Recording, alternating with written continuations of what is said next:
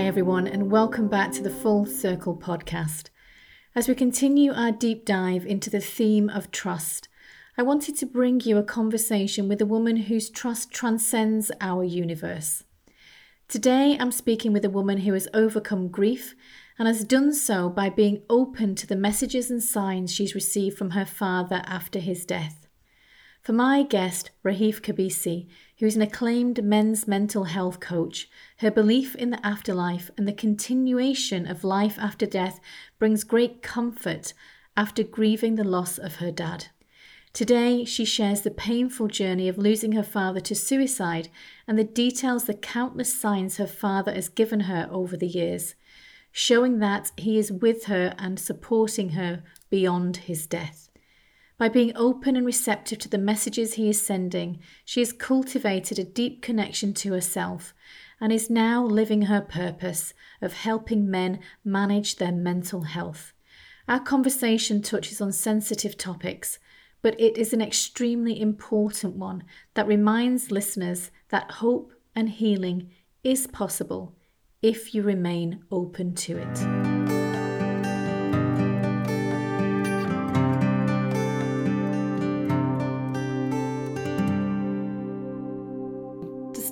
Conversation, I'd love to hear more about your dad. Would you mind sharing just a bit more about your father and what your relationship was like with him? Yes, of course. So I was literally daddy's little girl. I was his best friend. Actually, I am still his best friend. And I lost him 11 years ago to suicide. He died by suicide. And ever since then, I'm on my healing journey, and he makes sure to just acknowledge everything that I do when it comes to awareness, when it comes to the campaigns, or even with my clients that I work with right now in my coaching programs. He keeps on sending me messages. And for some, of course, because we have this strong connection, I always listen and I get the message. So, yeah, we were very, very, very close. And obviously, losing a parent in that way is very traumatic. I wondered because I know that originally, when he first passed away, you didn't know he'd died by suicide. It was it was something else that you was told about. And I just wondered if you could share a little bit more around those circumstances and and the impact that that had on you when you did find out that he had died by suicide. Yes. Um, so when I received the news that he has passed away, I've been told that it was a heart attack. So that, of course, created some guilt feelings because only the night before we had a heated argument, and it was our first heated argument for since I don't know four to five years because we have always been able to communicate and to deal with any kind of situations. But at that night, I do remember I was just fed up. I was dealing with my own depression, and I was just this close to give up on my own life and the discussion was mm, basically just blaming him for everything I was going through. So the next day, um, someone calls me and he was like, um, "May his his soul rest in peace. I'm so sorry for your loss." I was like, "What are you talking about? Uh, your dad had a heart attack." So I kept thinking that it was a heart attack for because he was in an um, he wasn't in the same country that I was living in. So we had to do this long very difficult procedures to get his uh, body home. Uh-huh. Um, so in those times, I was really believing that it was just a heart attack. On one night, um, I think it was either the day after we said goodbye to him or maybe a few days before that, but it's really close. And I was um, very numb because of the medications I was on, and I was literally just having no when I say I have no emotions, it's just I'm sitting there uh, in, in denial. Mm-hmm. So I was reading in the newspaper just for me to get myself out of the mood. And in the new newspaper, I, I see um, like a news that a Lebanese man with my dad's initials has hanged himself in his apartment. And I was like, wait, that's that's that's my dad's name and that's when i knew and that's how i learned actually that he died by yeah. suicide. That moment basically shifted from someone who was sad and shocked um, feeling guilty to someone who's very angry. I got angry i got uh-huh. furious i got in rage mode that wait a second he did that on purpose? He was depressed? And i did not know anything about it. That's that was the most the most part that made me angry. Like i was his best friend why didn't he tell me that must have been really difficult for you given your deep connection to him as you'd obviously shifted from being very upset to being very angry with your father since then i'm curious about how your dad has come through for you and how you feel your dad's presence Oh, I still do. I still do. But the first time he showed up at the end of my healing program, I was doing um, a self improvement theater therapy program, and it lasted for like nine months to a year. And by the end of it, we were asked to write um, a scene to go and perform on stage and that scene had to do with our healing process so in my case i had the baggage of dealing with my dad's death with my mom's issues uh, with my ex-boyfriend with so i had so many things to to deal with and um, that was four years after my dad's suicide and during these four years i've never spoken to him i've never expressed any kind of emotion um, I haven't forgiven nothing. So for me, it it was just you know what you chose to die. I'm healing myself, but I'm still upset. I'm still mad yes. at you. Yeah. Mm-hmm. Um, yeah. So on that day, I was my scene was one of those scenes who got selected to be performed. I was like, okay, that's it. That's basically it. He has to know because I will be talking about him. So what I did was, and that was the first time he showed up for me.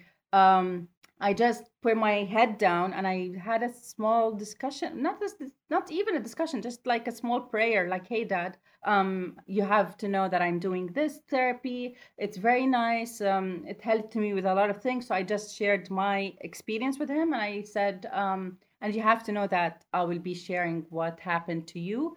Um, and I'm here to say that I miss you and I love you.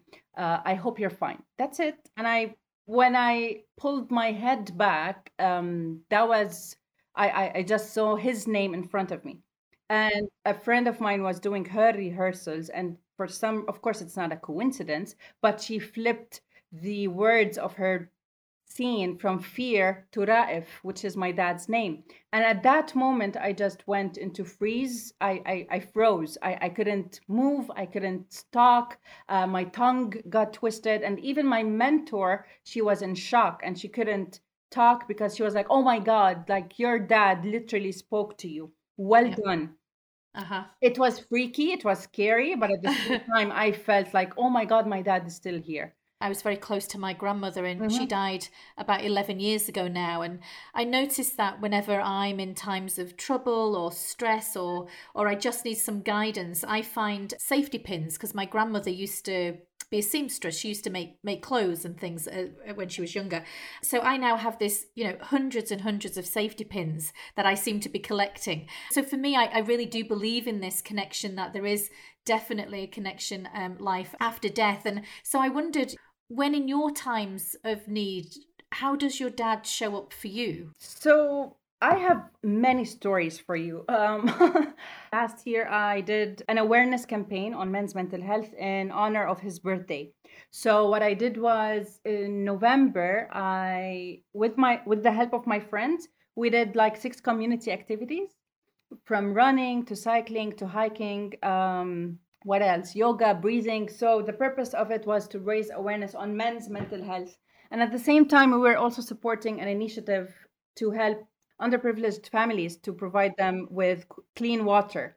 So what happened was just by the end of the awareness campaign that lasted for like three weeks, um, I was sleeping. I before I went to sleep, I remember that I just stared at our picture, the only picture I have of him, and I was like, um, the whole world wished you a happy birthday. Um, I hope you have received your gift. Happy birthday again. I love you. Um, and I slept. And I swear to you, at 5:30 a.m., his picture has been on that shelf for like five years, and it has never, ever, ever fall uh, fell off the shelf on the floor. And at that night, at 5:30 a.m., the frame of the picture fell on the floor and made a huge noise. Mm. That was mm-hmm. his way of saying, I love you too. Thank you. Gift has yeah. been received. Um, Amazing. So this is how he shows up. Um, he sends me signs in ways that I'm the only person who could understand. Um, yeah. Whether it was through songs that he used to listen to, uh, words he used to say to me, Uh, he once on my birthday showed up as a man looking exactly like him just to smile at me and disappears these kind of Mm. stories no one would believe you when you say them um I know. and uh, you know so it's it's really when you are at your how can i explain it you have to be in a really really um strong place could spiritually because you have to believe he's still there and he is and it, all, he only showed up after i was not completely healed but in a place where i'm done with my grief let's put it that way. I'm in a place where i can show up in an open mind that okay i'm here i forgive you let's talk Because I would imagine it must be quite difficult if you're closed off to that kind of thing because you're still grieving or you're still angry. That sense of you're not going to be open to notice or to even pay attention to any of those signs that might be around you. Mhm. I'm really curious, and I wonder if you could share with me how important these moments are for you, and actually how important are they as part of your ongoing healing journey? That's a good one. To be very honest, they're very important. And I do remember I had a mini ner- nervous breakdown just maybe a couple of years back. Um, I called my friend crying. She was like, What's wrong? And I was like, I can't remember my dad's voice. I can't remember my dad's voice. Um, because back then he we we didn't not have voice notes or all of that. We we used to talk through Skype. So when he sends me these kind of messages, for example, once I did feel his hand helping me cross the street, I do remember his um, answer to something related to my work. He told me what to do because at the end of the day, when he was still with us physically, um, he was the only person who used to give me objective advice. Um, he was there to to help me grow, to to hold the space. Let's put it that way. He was very good, extremely good in holding the space for me to grow as his daughter, as a woman growing up, but at the same time to make sure I'm still safe and supported along the way. And I thought that would be over once he was dead, Uh, but it's still there. Not all the time, to be honest, because I feel that he knows I'm okay. I'm I'm I, I'm a big girl now, but in moments of so for me, I still connect to him in two situations. One, when I'm so proud of something that I have achieved. Uh, I run, you find me like literally the little girl, or he used to call me the little fox, just like the little fox. I would go to the picture or maybe look at my um the tattoo for him, and I would say, "Yo, Dad, I have to share this with you," and I start sharing. Automatically, Jillian, he would send me something. It could be a feather, it could be a song for Frank Sinatra, his favorite artist, or so you know, you would know that yes, I'm proud of you, uh, baby girl. On the second situation is when I'm I feel I don't know a heartbreak. I feel I'm I'm stuck. Um, I'm not moving forward. I'm really sad. I'm really angry, and I just went to him as a friend. Um, like help me if you do have that power. Please help me. Please do something. Please give me a sign. Um, and he does. Um, so they're very powerful because um, no matter how many years would pass, you would still, of course, feel the pain. Yes, it comes through waves. It comes through um, on different days and occasions, on, on on celebrations or celebrative days. It would hit you harder. That I wish he was here, but it's very important because you, for me, it's a it's a like um, a clear message that no matter how old you get, no matter where you are, I'll still be there for you. When you really, really need me, I'm here. Yeah, and I'm just, I'm just as you're talking there, I can get a sense of that real comfort that that brings, and that real sense of Oh yeah. connectedness, and and and I kind of, I suppose it's like a, a an invisible hug, isn't it? Really, to say that yes, I'm um, here. Yeah, the way I call it, Jillian, is a superpower. Like I'm yeah, really blessed. I'm really grateful. I'm one of those chosen people to be able to to to connect on a such a deep, beautiful level. Um, not anyone gets to have that, you know? absolutely. And throughout this process of you going on your own healing journey from your own growth that you needed to do, but also through the loss and everything else that you've experienced in your life, you then moved into creating your own career and doing something new. So I just wondered, can you share a little bit more now about what you're doing to support others? Brilliant. Of course. After I was done, I don't want to say done because healing is a life sentence.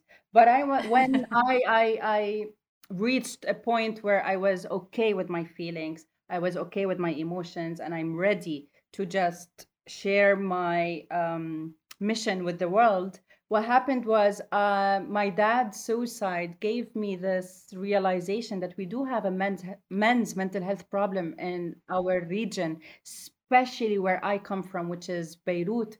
Um, the Arab world still has it as a taboo for a man to just say I'm tired, let alone say I'm depressed, because we as a society have not been raised or conditioned in a way that we support men emotionally and um, mentally, and at the same time, men were raised to to to to show up as you're tough, you are a man, therefore you have to always be strong, and I really, really wholeheartedly wanted to break that stigma because my my it first started that I really did not want any girl to go through that pain like I did. Like I went through the pain, I paid my debt. No one has to go through it, and if I can just save at least one person, then I'm okay. Um, so basically, this is how it started, Jillian. Um, I I really did a lot of research, a lot of studying, a lot of uh, planning on how I can better do that. Um, so I just started small in a way where I used to just raise awareness on men's mental health openly. Um, but the first time that I really like full power, I think it was before COVID or during the COVID when I went uh, as a guest on Spencer Lodge uh, podcast, and he was the person who encouraged me to share my story. It was like, you know what, girl, the whole world should listen to your story. And when I did that, I realized that I I am I am chosen. This is the whole the, the only word that I could come up with that I'm cho- I was chosen to to to help people. So raise your mental health came up to support men, to encourage them to speak up and to provide them a safe environment, confidential environment uh, or confidential space for them to actually just vent. Let that light that load talk about the things that have been pulling you down emotionally and i promise you we're going to find a solution no matter what it is and slowly but surely um, men are now more open to just talk about it to engage with the uh, mental health and to show up for themselves arabs not so much in all honesty it's more common with um, in the UK, in Canada, um, in India, Arabs are still taking it as a taboo, but it's getting better definitely. So this is what I do. I, I work with business leaders on their anxiety management, on stress, on suicide prevention, um, overthinking, uh, emotion management, uh, communication, how to to to spot your symptoms and what to do next. Um, that's mm. what I do basically. Amazing and very important work. It's so, I mean, there's so much more awareness around mental health, period. But um, I do feel that there is absolutely a voice for men's mental health as well, which is absolutely amazing. In terms of, of, of, of when you started to embrace this work and you started, as you said, you feel like this has been a calling, this is kind of, you've been chosen to do this. Um, how has, you, has your dad showed up to confirm this is, this is exactly what you're meant to be doing with your life? Um, through these signs I told you about. So, um, I remember once a client came to me and he was like, um, after our discovery session, he was, um, listen, I don't know how you could help me. I'm really, really in a very bad place, but let's let's do this. And then I asked him, but why are you telling me this now? He was like, um, because I heard your story about your dad, and I can only imagine how powerful you are in, in a way that I want my daughter to live happily. So I want to heal myself for that. And that was, oh, wow. um, so I don't know how to explain it. Some things are really inexplicable, but he does show up in a way either from men coming to to the space and talk about their issues or sometimes i do remember one uh, one man th- that was really mind blowing to me. I did not end up working with him, However, in this session, he was sharing his story about the loss of, um, I, I think it was his son. His son committed suicide uh, eight or nine years ago. And while he was sharing his story, it was so similar to mine that I felt I was just standing in front of a mirror, except that he's a man and I'm a woman. Uh, and I was like, okay, wow, that that's. I think that's my dad's work. Um, but I then, of course, the man ended up working with um, a psychiatrist. But this is how he shows up um, through signs, through people, uh, through things, messages. So, not everybody, as you mentioned earlier, is going to be maybe as open, as receptive to this because they've either not experienced it or they just might feel very uncomfortable or, or they might be people who don't believe. So, I kind of wondered what could you share with those that are listening? Around if they are interested in this and wanting to open themselves up more to connect with people that they've lost or or just to open themselves up more to trust that there is something bigger. What kind of advice would you give them? In all honesty, I don't feel I am in a place to advise people on this because this is basically a very personal issue. You either it's not uh, you either believe in it or not but you either feel it or not but what i would encourage people to do it doesn't matter if they're going to show up for you the way my dad does for me but do talk to them um, write letters. I remember after the campaign, I was so heartbroken and happy at the same time. But happy because the the campaign went really well, and heartbroken because I'm doing all of that to celebrate my dead dad's birthday, if it's making any sense. And I do remember that I cried my heart out. But what I did was I wrote a letter to him. I did not just speak to a picture. No, no, I actually took the time, got my journal, and I wrote a letter and I shared everything about the journey. Um, and then he did not show up the way I wanted him to be, except when the frame uh, fell. So what I'm trying to say is that uh, put your heart out anyway. They are listening. They will be. You are supported. You are heard. You are seen. They might show up in different ways for you. Maybe there's an angel there, um, a guided angel who is showing up as a friend, um, as a colleague, as a partner, uh, maybe as a pet. If people were, were might laugh at this, but you never know how the universe is going to just put someone as an angel spirit in your way. Just trust and have faith, I think. Yeah. yeah. to tell you a story, I used to be an events manager years, years back and we had a comedy show to to prepare for so there was the sound engineers the lighting and all of that and i do remember that there was a meeting scheduled um, with the sound engineer and someone else showed up to the meeting he was like i'm here for the sound uh, sound test and i was like you're not the sound man he was like yes i am what's your name what's your name and then we had a conversation about weird or not weird unique names like mine and his um, so his line was, "At least your name is not Raif."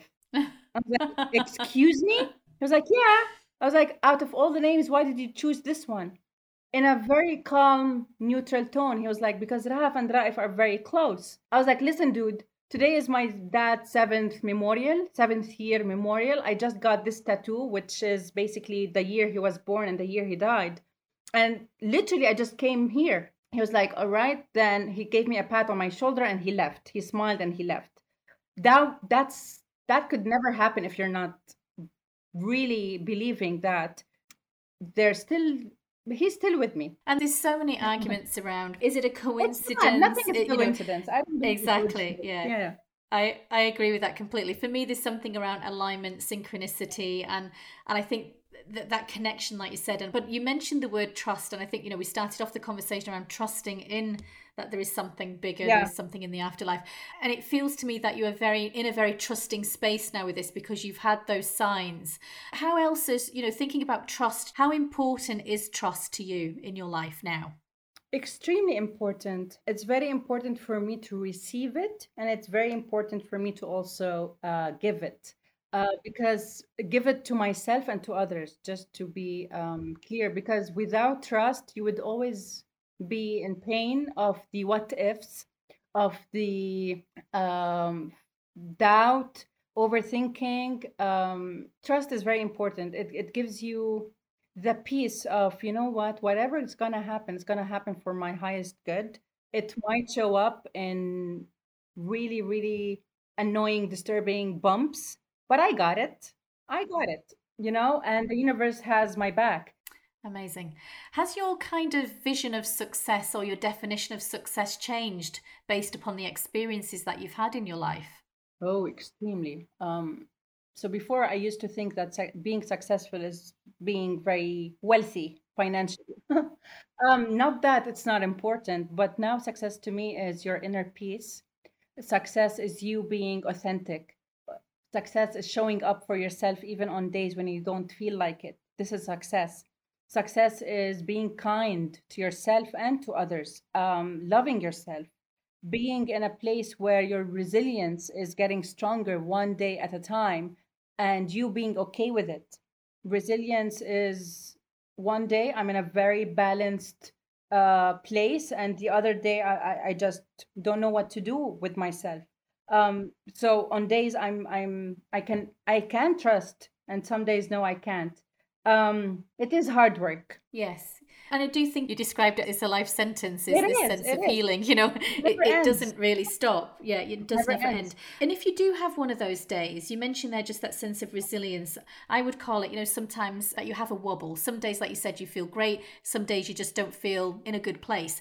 If you have those days, mm-hmm. what do you say to yourself or what do you do to help yourself get back on track? Uh, I meditate a lot.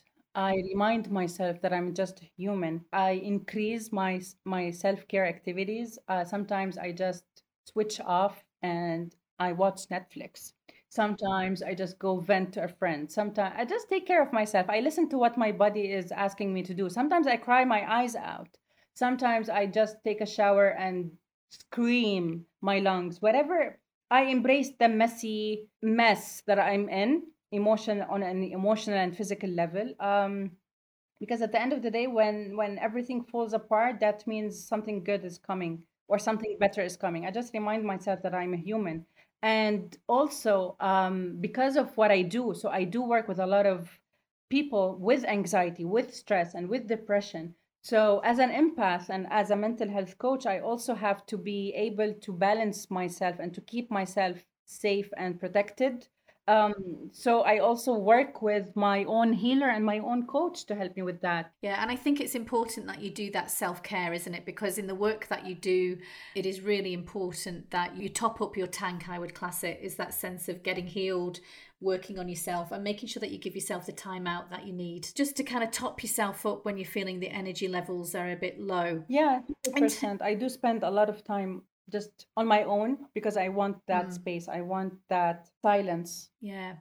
It's interesting because I've my and it feels based upon what you've shared is something that I've also experienced as well is is that when you do start to go quiet, when you do give yourself some space and some time to focus with you know kind of through meditation or mindfulnessness just to kind of move yourself from external activity into internal activity where you mm-hmm. start to quiet your mind a little bit that you start to build a deeper connection also with your intuition.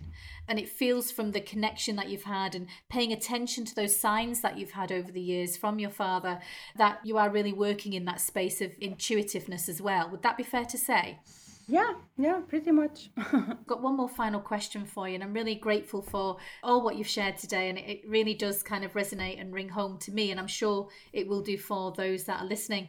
When your clients, for example, maybe lose their connection with their sense of trust or intuition, do you have any advice or anything that you could guide them around on how they could reconnect with that? Well, it's it's very important to remind yourself that it's okay. It's really okay because maybe by losing your trust, it's it's um, it's a wake up call or it's a message for you to be able to see things from a different perspective. Why am I losing that trust? Is it because you have to put it somewhere else? Is it because you have to work on something related to you? Some inner work has to be done. Um, trust is for me like a lego or these dominoes um, where you build it and you you you break it again and then you build it again and then you break it again. But it's very important that you have the support like really professional support because most of the work that is related to trust to to confidence to self-esteem to mental health anything that has to do with us really emotionally and on a mind level is related to limited beliefs, is related to trauma experiences. Where is that lack of trust coming from? Is it coming because you've had a bad experience? Is it because you've been dealing with so many people in your life, closed ones, that have betrayed your trust? Where is it coming from? Because sometimes this is just um, a coping mechanism, but it's not a healthy one. So, by working with a professional, they will be able to guide you and to help you break that fear and trusting yourself and others again of course it's not easy it is challenging it's it could definitely take so much time but slowly but surely it happens. And so that's what i would say. I, I know it's a long answer but basically no, just be authentic uh, be kind to yourself. Because a lot of at least a lot of my friends and my clients that I work with, they self sabotage themselves by either comparing their journey to someone else's, which basically uh, ruins their self esteem and confidence and trust in themselves, or because they do believe they're not worth of neither love, neither support, neither anything good. So they just say, you know what, I'm done. Um, I'm okay. I'm I'm I don't need anyone. I don't need help because they're scared. This is basically fear talking. So it's okay. You're human. Be kind to yourself. Show up for yourself just as much as you show up for others. You deserve it. That's amazing. It's been so good to talk to you. Thank, Thank you, you, for sharing your story. And as I said, I can absolutely resonate and I've had experience myself of similar things from my grandma. So I do know the importance of that connection and to trusting. So thank you so much. Thank you. Thank you. I have to say that was really, really exciting because this is the first time I ever talk about um, my dad or my experience from this angle. So thank you mm-hmm. for doing that.